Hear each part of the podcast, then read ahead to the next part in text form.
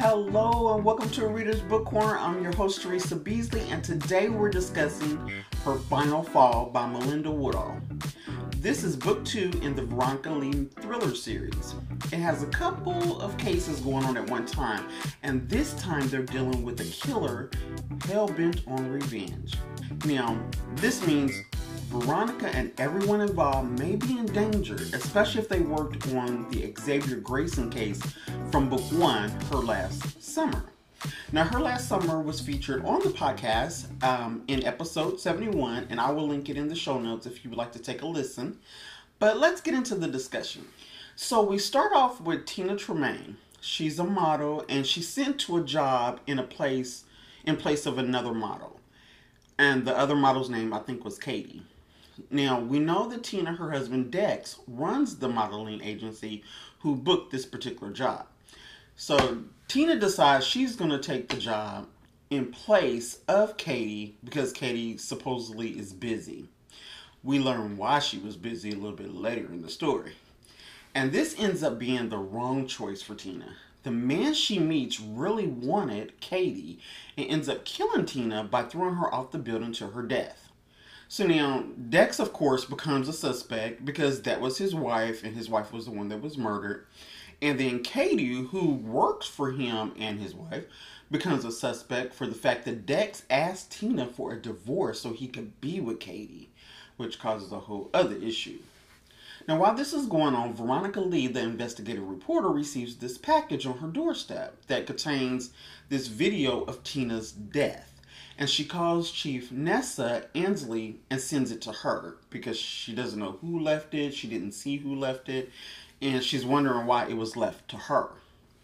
Now, Nessa is the chief in Willow Bay, and she shows it to the prosecutor, Riley Odell.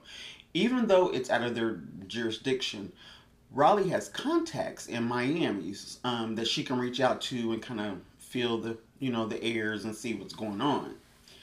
Then we meet the killer, Xander. Xander is a serial killer with the beef with the Odells and Veronica Lee. This just causes some other issues. So Riley has the issue because Katie is her sister who comes to her for help about all of this that's going on. And she tells them, well, you, are going to have to get a lawyer and probably a private investigator to help you because I can't get involved. So she sends them to Frankie Dawson and his partner Pete Barker because they they run a private investigation agency.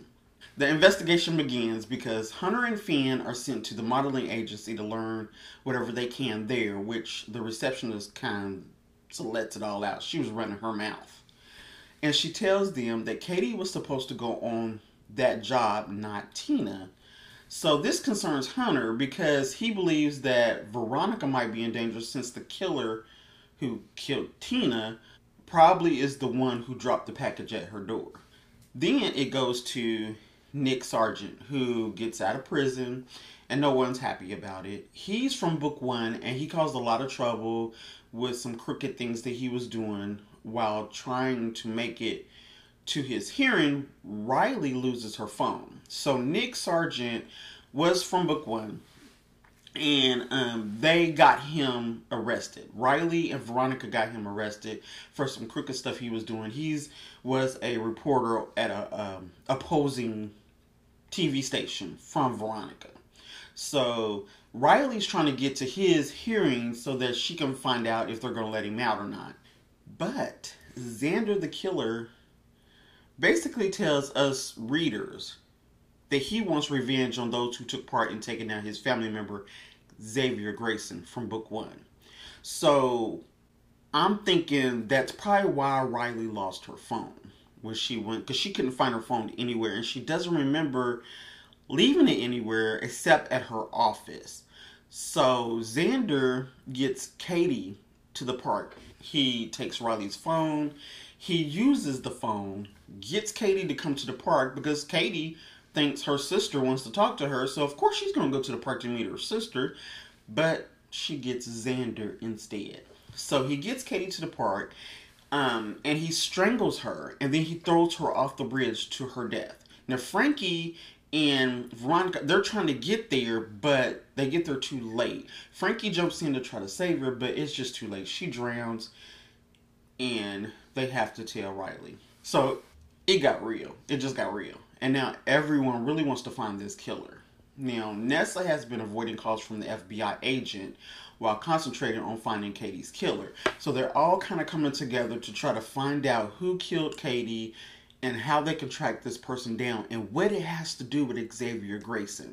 Nessa, Veronica, Frankie, and Pete, they meet at a diner where she tells them that Nick did get released and that the cop Ingram that they had let that she had let go got reinstated. But she hired Peyton Bell to be his partner to kind of defy the mayor and kind of keep up with what Ingram's doing. She also tells them that Riley can't be involved in the investigation because, of course, it's her sister that died. And Riley knows this. Just Riley just doesn't care that she knows this. So Nessa finally speaks to the special agent Charlie Day to kind of share some information and trying to learn from her, which they discover that whomever is behind this is related to Xavier Greyson due to like a DNA match that they did. Because Katie was smart. When Katie was struggling with the killer, she yanked some of his hair and had it in her hand, and she held on tight to it when she went over the bridge. So she was tr- kind of scratching him and trying to, and then when she couldn't get a good grip on scratching him, she grabbed some of his hair. So which was a good idea. So now Veronica is in the middle of this too now. So she goes to the school because Veronica's mother is attacked at the school where she's the principal. But she kind of shot at the guy and he ran away, so he didn't get to get her mom. Now they're on alert because she feels that he's to try again. If he didn't get her mom this time, is he to try to get her again, or is he to come after Veronica and try to get Veronica? Is he to go after Riley and try to get Riley? So they're like all in arms now, up in arms now. Now Riley is kind of feeling guilty, and and she's still investigating her sister's death, even though she knows she's not supposed to. But I mean, you can't blame her.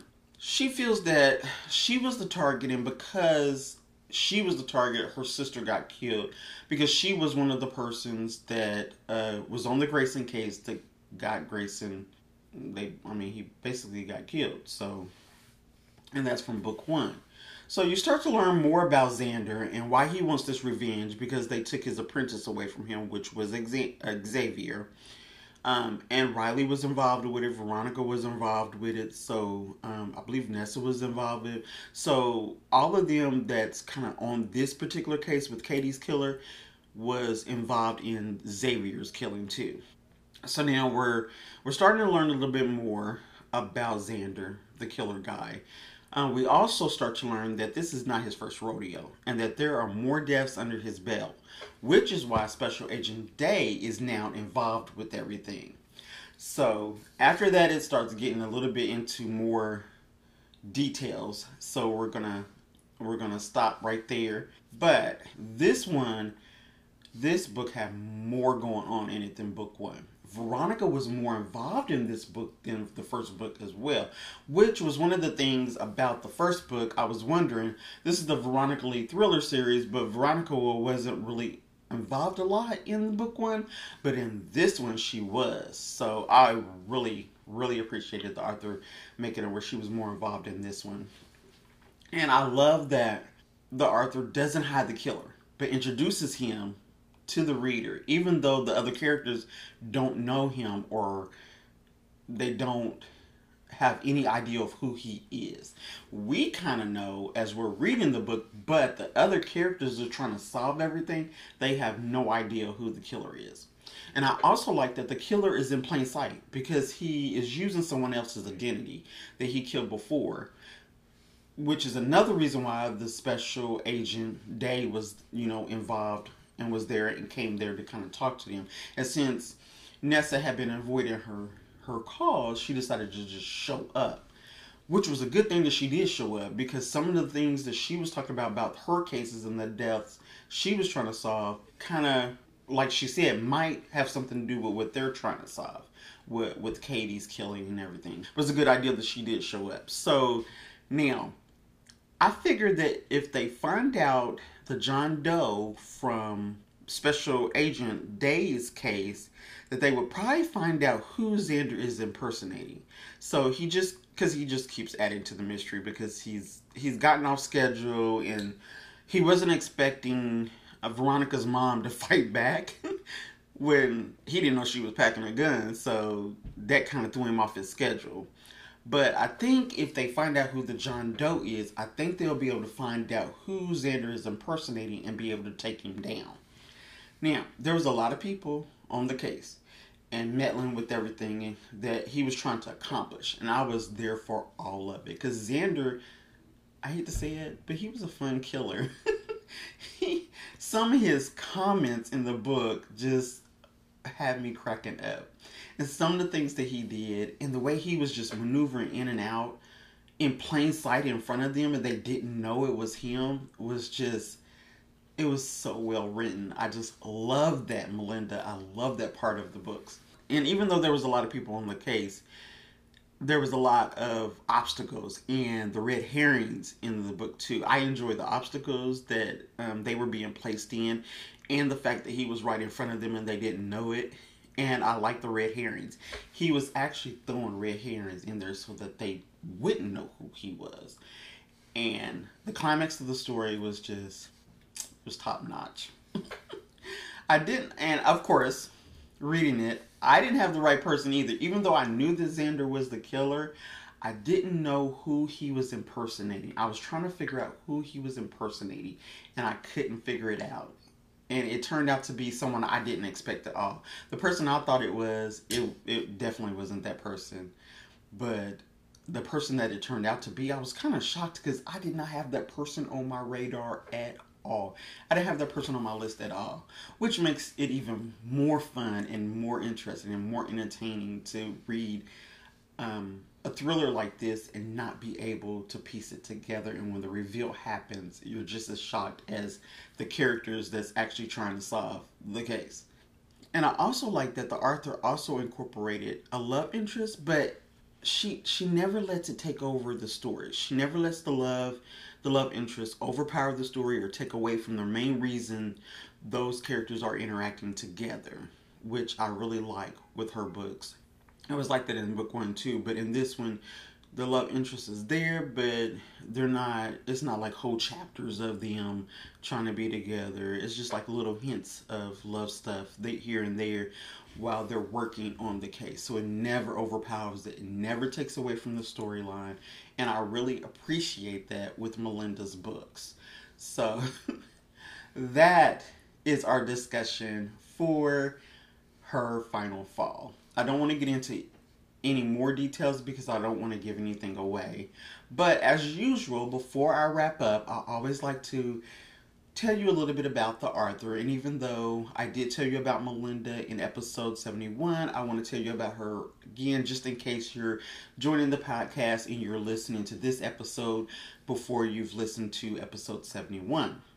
Melinda Woodhall is the author of over 20 heart-stopping thrillers, including the Mercy Harbor thriller series, the Veronica Lee thriller series, which I've featured here on the podcast, and the Bridget Bishop FBI mystery thriller series.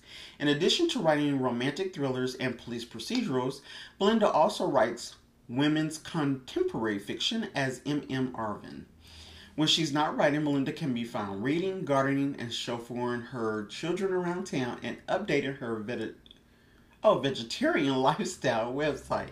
Melinda is a native Floridian and the proud mother of five children. She lives with her family in Orlando. You can connect with Melinda over at her website at www.melindawoodhall.com and her Woodhall is W O O D H A L L. Her books are available on Amazon. And remember, if you would like to see an indie book or Arthur featured on the podcast, feel free to contact me at authortabeasley at gmail.com. You can also connect with A Reader's Book Corner on Instagram, Facebook, and Twitter. Well, X, formerly known as Twitter, at A Reader's BC. Until next time, happy reading.